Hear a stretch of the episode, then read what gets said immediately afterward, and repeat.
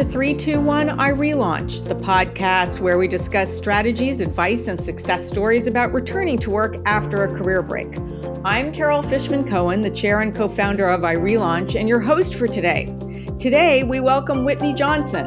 Whitney is the CEO of WLJ Advisors and one of the 50 leading business thinkers in the world, as named by Thinkers 50. She's an expert on helping high growth organizations develop high growth individuals. Whitney is an award winning author, world class keynote speaker, frequent lecturer for Harvard Business School's corporate learning, and executive coach and advisor to C suite executives. She's a popular contributor to the Harvard Business Review, an innovation and disruption theorist. She's the author of the best selling Build an A Team, Play to Their Strengths and Lead Them Up the Learning Curve, and the critically acclaimed Disrupt Yourself, Putting the Power of Disruptive Innovation to Work, which we will discuss as they relate to relaunchers. And also, I want to mention that Whitney is a dear friend of mine, and we've known each other for a very long time. And it is thrilling for me to have her as a guest on our show. So, Whitney, thank you so much for joining us. Welcome to 321 iRelaunch. Thank you, Carol. And I am so happy to be here. And I love the title of your podcast. That is so clever. Thank you. I'm glad you like it. Uh, so let's just dive right in. And I want to start by asking you about your career path. Can you give us a quick synopsis of where you started? I, I know you've done a lot of different things uh, over the course of your career. Yes, absolutely. So, quick synopsis is that I studied music in college. And when I graduated from college, I had gotten married. So, yes, I got married in college. I know that's highly unusual. Um, my husband and I, we moved to New York so he could get his PhD in uh, microbiology at Columbia. And then while we were there, we needed to eat. And so I was the person who needed to go to work. And so I started working. Um, but because I had been a music major and I didn't know anybody and I didn't have very much confidence, I started as a secretary working for a retail stockbroker. Um, so go to work every day, do this, and I start thinking, huh, you know what? Why would I make X when 10X is a possibility? I'm going to be doing this for a while. My husband's PhD is going to take at least five years. It turns out it took seven years. Um, I think I want to do something else. And so I started taking business courses at night, accounting, finance, economics. Um, and my boss then believed in me and gave me a shot and allowed me to move from being a secretary to an investment banker. And for those of you listening who have been in financial services, you know that that tends to be a fairly wide divide.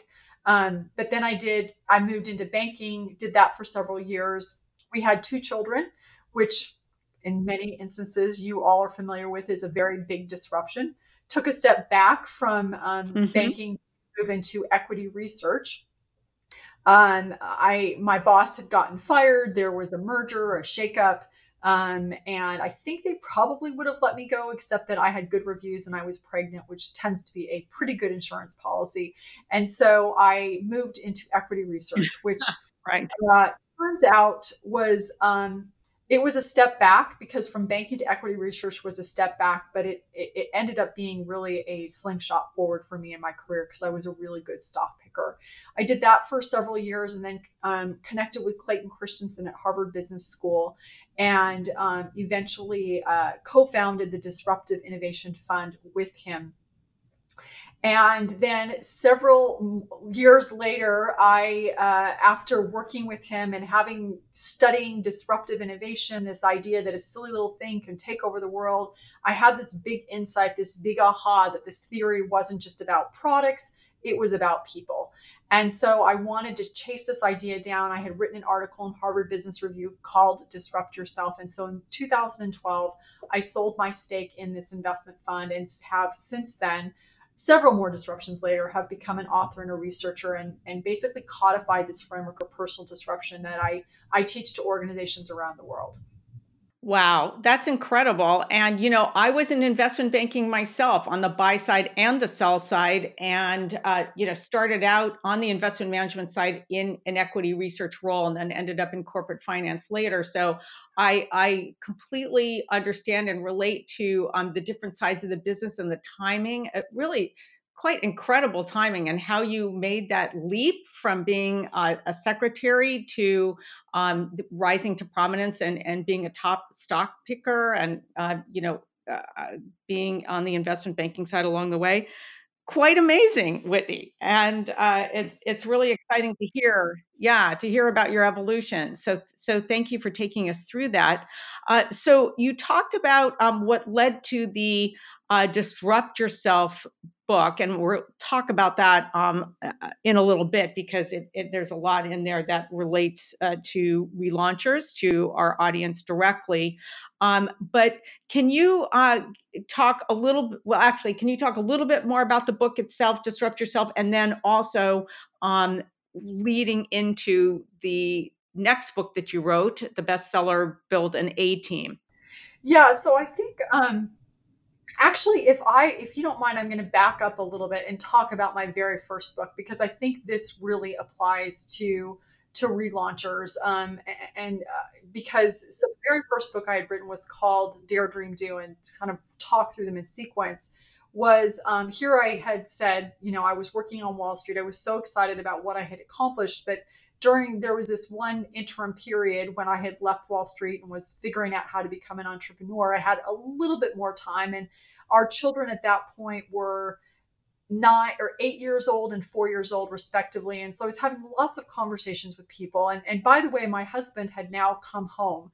Um, and so he we had switched roles and um, and so i was the primary breadwinner um, but I was having conversations with people and asking them, you know, so what's your dream? What do you want to accomplish? What do you want to achieve? And so many people said to me, in this particular instance, it was women. Well, they'd say, well, I don't really have a dream. Um, and I don't know quite how to do one if I had one, but there was almost always this unspoken, I'm not sure it's my privilege to dream. Mm. And that was so devastating for me in many ways um, because these are people that I was talking to that in many instances had three and four and five and sometimes six children. Many times they had college degrees. They were capable. They were running these households that were certainly I looked at and admired. And I was like, how is it possible that you can't have a dream? And so part of writing that very first book for me was this idea of I want you to believe that it is your privilege and it is your birthright to have a dream of something that you want to achieve. But it was also, in some ways, an homage. I didn't realize this until later, but I was basically looking at them saying, You've kind of figured out how to do these things where you're caring for other people. Um, I want to figure that out too. But I also then, in my figuring this out, I'm going to teach you what I've learned. And and so the, the image that always comes to my mind is you know, you know how to be a harbor. I've learned how to be a ship. I now want to learn more about being a harbor, and I will teach you how to be a ship. And so that was really the purpose of that book. And I think in this instance, it applied to people who had been at home um, with their children and more and more at home with parents.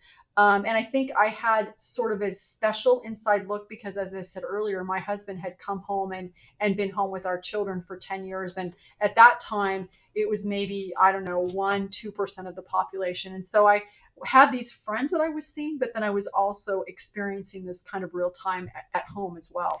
You know, I remember you wrote an article for Harvard Business Review about your husband's return to work and his experience as doing that as a stay-at-home dad at a time where there was more stigma attached to that. It, it's lessening, um, but we ha- and we have more and more men who are willing to go yes. on record now about their career breaks um, and their returns.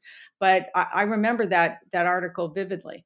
Yeah, and and I think it might be useful to include it if you want in the show notes because um, I, and I remember actually having this conversation with you, Carol. I don't know if you remember. I think you were quoted in the article. I think yeah, I quoted you. I think quoted so. you, and and how we did right. And yeah, yeah and I, in fact, I'm sure we did. But I remember you saying that at this point in time, you had been working with relaunchers for over ten years, and you said that he was the only only the second academic who had been able to successfully relaunch, and yeah. so it was you know it was it was a big deal that he was able to do that and and really meaningful and and and hard in in going through that process of trying to relaunch yes and since then we have had just a, you know a handful more. It, it, you know getting back into tenure track academia is is a is a tough route for a relauncher, but we are starting to see some success stories. Um, one of the and one of the very first ones, as you're saying, uh, was uh, the success story of your husband doing exactly that. I'm so glad that you started with the discussion of Dare Dream Do. I should have brought that up initially. Um, that book is very relevant for relaunchers, and it was a, it's a great starting point for for our conversation. Uh, so bring us along and um, the, the whole journey of book writing and you know what led to the next one and and then what what led to the a team book. Yeah. So um okay so we talked about dare dream do. Um i started to talk about this idea of disrupt yourself. I'm working with clayton. We're applying it um, from an investing standpoint.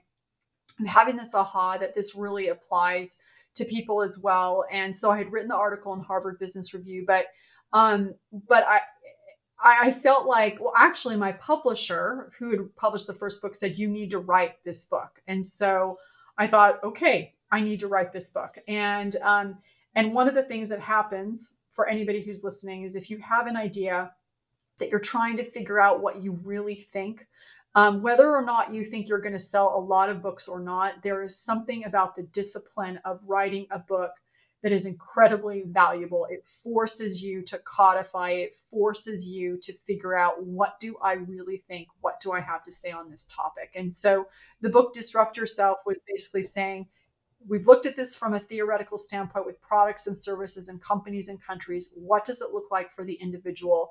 And then I created a seven point framework of personal disruption that once you make that decision to jump from one S curve of learning to another S curve of learning, how do you move along that, that curve quickly? And I, I would argue that whenever you you leave the workforce or are trying to, like you said, going from retired to unretired. You're going from the military to civilian life. You're going from being caring for parents back into the workforce. That's a kind of disruption. Um, when you leave and when you come back, again, you are disrupting yourself. And so I talk about these seven um, points or accelerants that will allow you to make that disruption more smooth. But then once you do it, to to move up that that S curve um, quickly and effectively. Can you highlight uh, uh, uh, one or two or three of the seven steps so people get a sense of exactly what these steps are all about? Yeah, absolutely. I'll go through them really quickly and then talk about um, one or two that I think are relevant in this particular context. So, the first one is to take the right risks to play where no one else is playing. I'm going to go through all seven and then I'll come back. So, number one, take the right risks where no one else is playing. Number two, play to your distinctive strengths, the things that you do well that other people do not. Number three is to embrace your constraints. Whatever th- you think you don't have enough of, whether it's time or money or expertise, um, how do you reframe that into how does it become a tool of creation? Number four is to battle our sense of entitlement that we somehow deserve this, that the, that the world owes us. Number five is step back in order to slingshot forward. Number six is to give failure its due. Um, it's not failure that's really the challenge for most of us. It's it's the shame that we attach to certain failures. And so, how do we give failure its due, jettison the shame that we feel, and then move forward? And then number seven is to be discovery driven or driven by discovery at the top of the curve, at the bottom of the curve, and everywhere in between. And so, um, are there is there one that you want me to talk about, or should I pick? You know, you can pick, but one thing that you just said um, resonated right away with me. Where, where you know, one of the things we talk about with relaunchers is because society attaches so much value to what we do as a working person. When we're on career break and we're completely professionally disconnected, we can experience a diminished sense of self because of that. And that's why the relaunch is not just a regular job search. There are there, there are these other um, components to it that that are unique. But that i think there's a sense of shame there and failure uh, even if we think we're we're really excelling in whatever way we need to to do what we're doing on our career break um, sometimes uh, you know, when we're in a social event and someone's asking us what we do and we don't have anything to report in the career department, they're not interested in talking to us. And that makes us feel bad. So I, I'm just wondering if you could um, maybe talk a little bit more about that piece.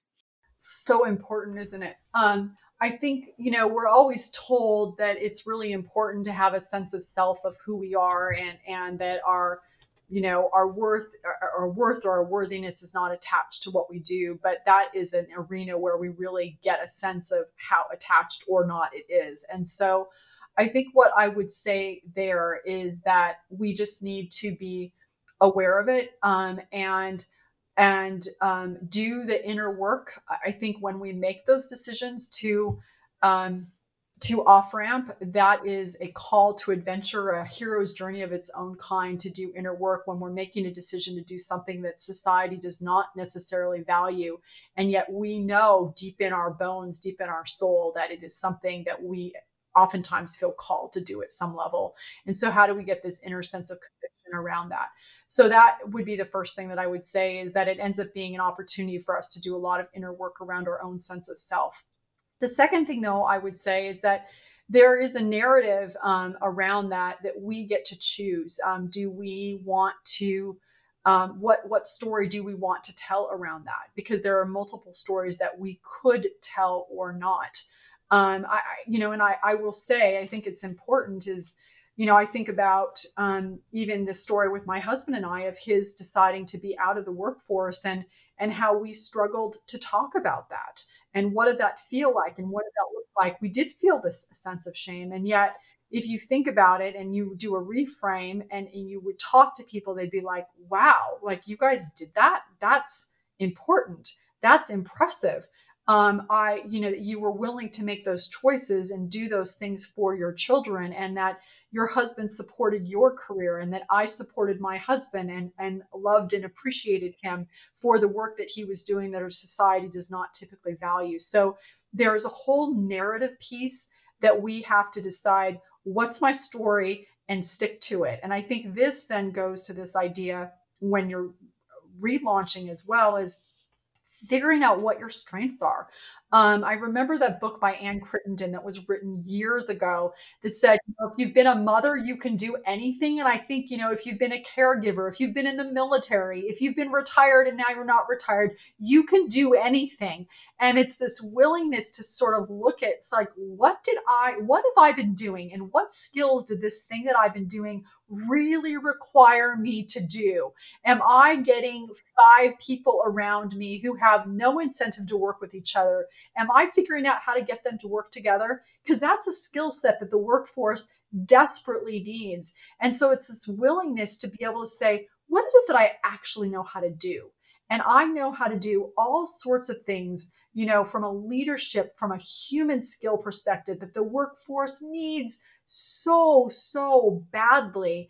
Am I able to talk about that? Am I able to package that? Am I able to translate that in a way that not only do I value it, because if I value it, then the people around me will as well. Mm-hmm. You know, I have to comment that book um, uh, by Ann Crittenden, it's called The Price of Motherhood. And I vividly remember in the introduction to that book, um, she talks about why she wrote the book. And one of the the anecdotes is that you know she was a Pulitzer Prize nominated um, journalist, and she ran into someone she hadn't seen for a long time, and they said, "Didn't you used to be Ann Crittenden?" And I thought, wow, that really sums, sums up loss of identity, doesn't it? So.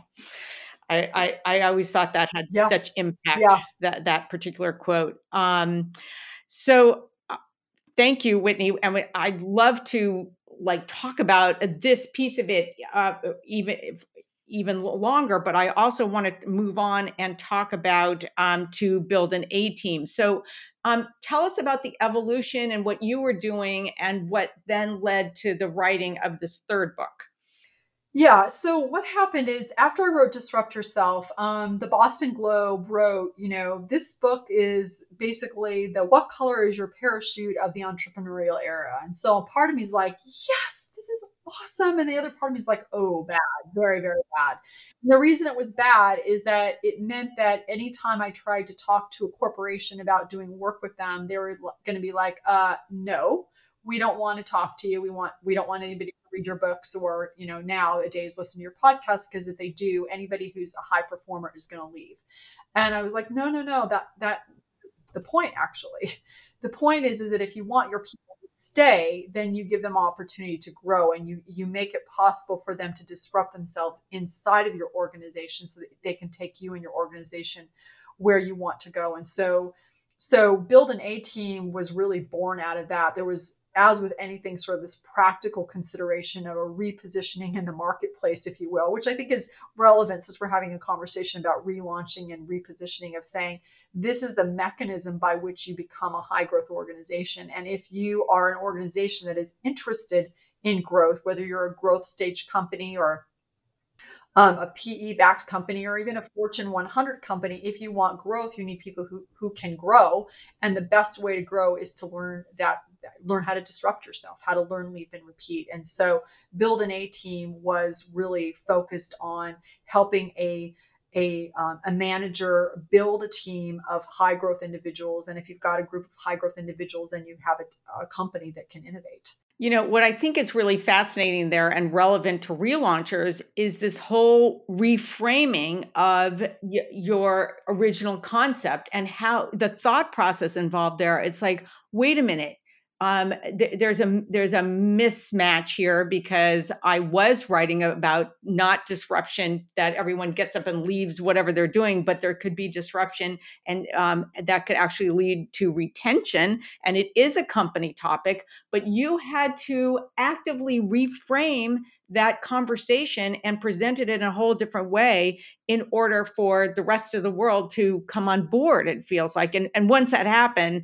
then that was a runaway success I, you, you had that best-selling book Right. And, and in fact, we just re released Disrupt Yourself with Harvard Business Press with a new introduction to make sure that we are framing it. And again, this I think goes back to the conversation that we're having is how do we talk about what we know how to do in a language that the people that we want to consume what it is we do can understand. It, it's a translation problem. Let's just talk about that really important part for a minute because we it always comes down for us to it, how you tell the story and we we talked to relaunchers about this you, you know what am i i've been out for 10 years and how am i going to convince someone and what's my story going to be and how do i link what i did before and and these other experiences i have to show what my value can be now? And it's all about how you tell the story. So i i think there's so much power there in that reframing and that conversation piece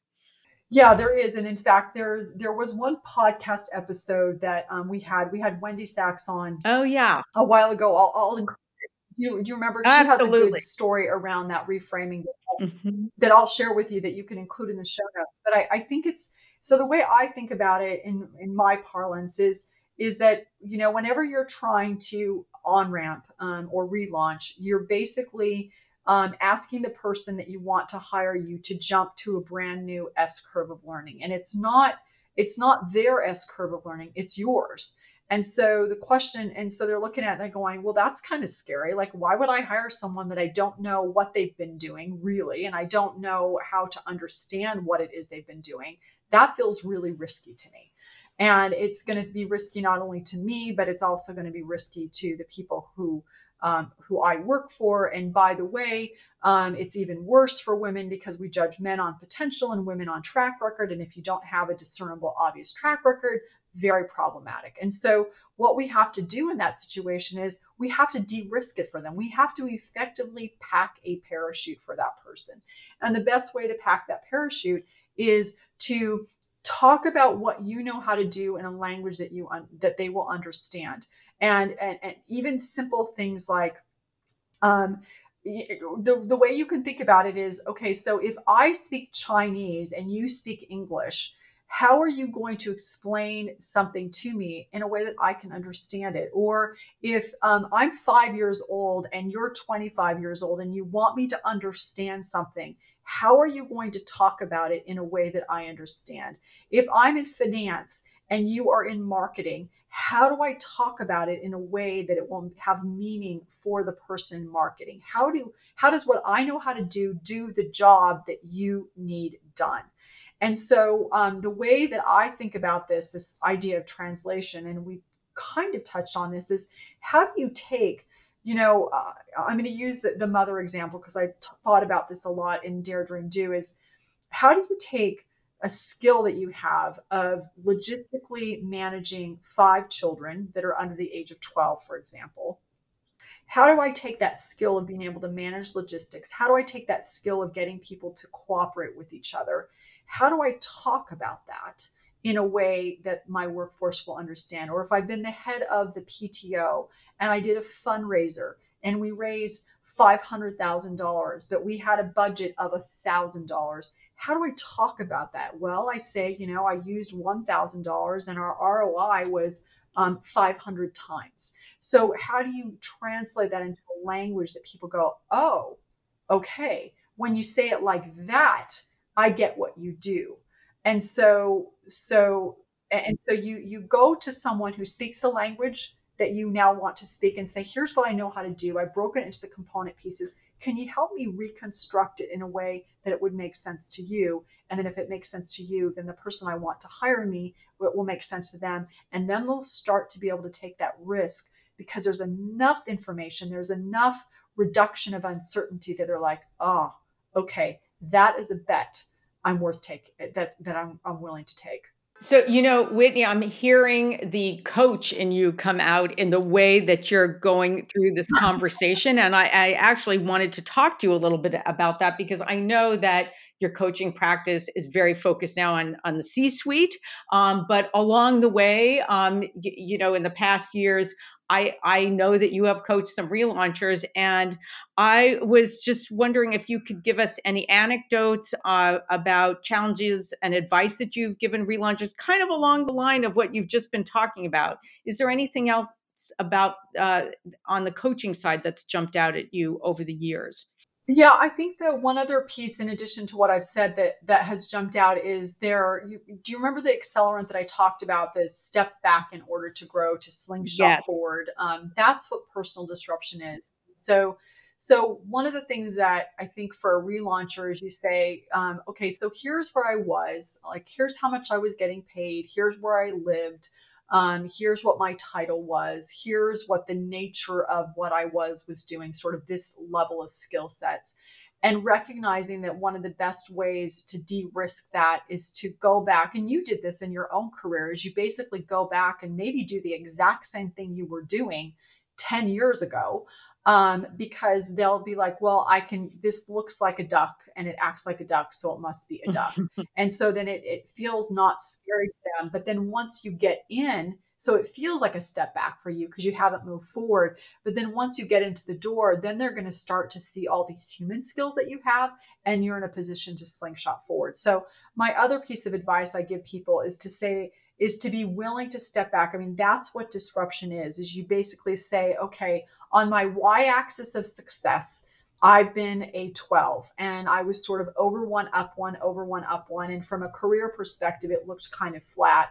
But now what I'm going to do is I'm going to go down that y axis to an eight because I believe that if I will do that, if I can get my foot in the door, I have all these skills, all these intangibles. They have no idea what I'm capable of.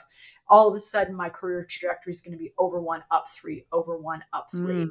And so, so my other piece of advice is willing to step back because you know that the things that you've learned how to do while other people don't yet value them as soon as they can start to see what you know how to do you are going to be in this very plumb position of being able to accelerate in a, at a very very um, rapid rate. That is such excellent advice. And you know i i actually wrote an article for harvard business review fairly recently about level and what level but people get really hung up on should i ha- be expecting to go back at the same level that i left? And what happens if i go you know several rungs down? Um, and so we actually looked uh, at cases where senior people had come back at a much lower level and then they had been back for a few years and where were they? And th- this whole slingshot theory that you're laying out um, w- was really demonstrated by by most of them. So you, you know the, the bottom line was get your foot in the door um, and and it, it, don't get too hung up on level. And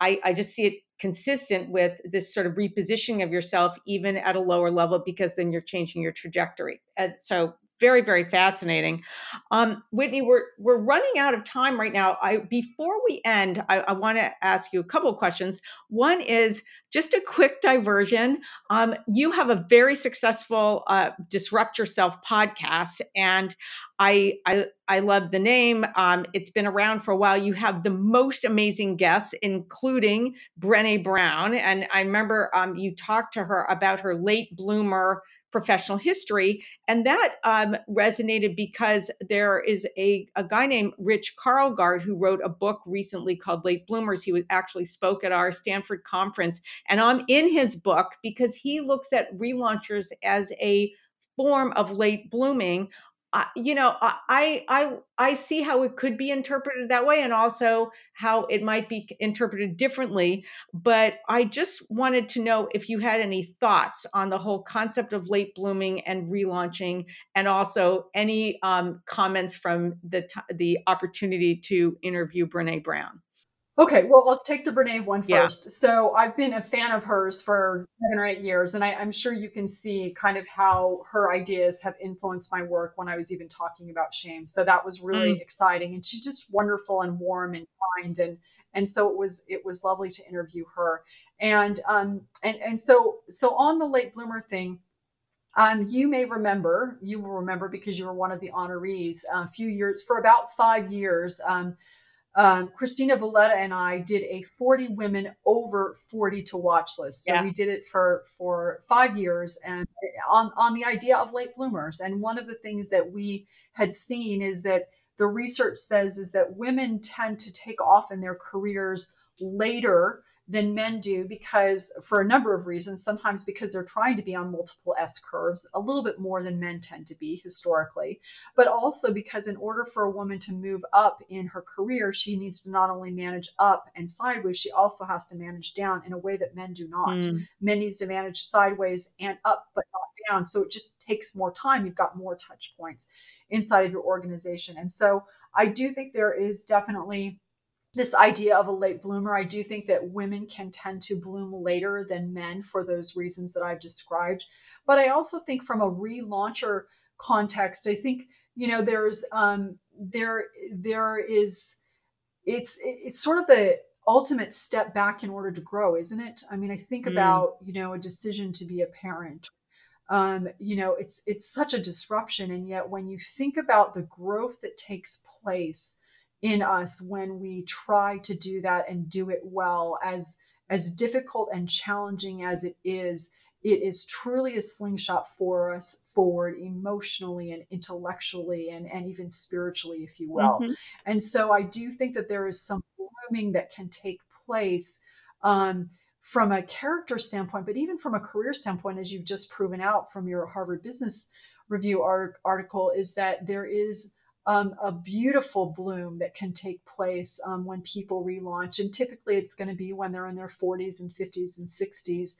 And so just a loveliness and a and a ripeness and a maturity, whether it's a woman or a man, that can take place um, that may not have been seen or may not have been emerged had they not taken that step back um, out of the workforce or the, the sort of the traditional workforce um, and then moved into this new and different thing. And and and I, and I include the military in that. I'm mm-hmm. so grateful for the military and what the military does. And and I've coached a few people who have tried to make that jump from military into civilian life. Um, again, that's a different kind of bloom, but it's a very important and valuable and and one that I am grateful for. Bloom. Yes, yes. Um, Whitney, I'm going to move now to our last question. Uh, and it's the question that we ask all of our podcast guests. And that is what is your best piece of advice for our relauncher audience, even if it's something that we've already talked about today? You know, Carol, um, prior to this conversation, my best piece of advice would have been to to break down your skill sets into its component pieces and then then re reconstruct it. Mm-hmm. But um, on the so and that advice holds. But I think that based on the conversation that we have had, my most important piece of advice for relaunchers is to really look at that narrative and really look at whatever shame they are feeling or you are feeling around that decision that you made that you knew was actually, in many instances, the right decision. Mm-hmm. And reconstruct that narrative and use that as an opportunity to do the inner work that will allow you to really grow up in in the best kind of way. And so that would be my best advice for today. Excellent advice and an excellent place to leave it. Uh, whitney can you tell our audience how can we all find out more about your work? Yes thank you for asking. Um, i think you know on the given this conversation i there are a couple of podcast episodes that i think would be introduced you all to my work, but also be helpful to you in your own journey. Mm-hmm. Um, the first one is podcast episode 130 that I did with a woman named C.V. Harquail, who wrote a book on feminism. And, and it's a very scholarly book, um, but very powerful and, and, and uh, what I would almost describe as feminist ism, if you will, of, of the workforce being a place that welcomes the feminine in the Jungian sense. And I think that any workforce that really welcomes relaunchers um, has a feminine element to it. And so I think it's it's it's a podcast worth listening to, whether you are a woman or a man, because I think it will bring some perspective to this journey that you're on. Uh, and then the other two podcasts I would listen to are um, episode 100, which is about taking the right kinds of risks, which I think is relevant um, to you as you're relaunching you know how do you play where other people aren't playing and, and to position yourself? And then episode 120 which is playing to your distinctive strengths figuring out what you do well um, and and do it in distinctive ways play where people aren't playing and and recognize that the relaunching that you are doing um, is is not something that is uh, that holds you back, but actually, if you really look at it and and tell the story right, it is something that can slingshot you forward. Mm, excellent. Uh, well, we'll try to include references to all of those um, in the notes uh, with with this podcast when we release it. Thank you so much for joining us today. It was a wonderful conversation. Thank you, Carol. It was a pleasure. And thanks for listening to 321 iRelaunch, the podcast where we discuss strategies, advice, and success stories about returning to work after a career break. I'm Carol Fishman Cohen, the chair and co founder of iRelaunch, and your host. For more information on iRelaunch, go to irelaunch.com. And if you like this podcast, be sure to rate it on iTunes and your favorite podcast platform. And be sure to share this podcast with a friend on Facebook, Twitter, and other social media. Thanks for joining us.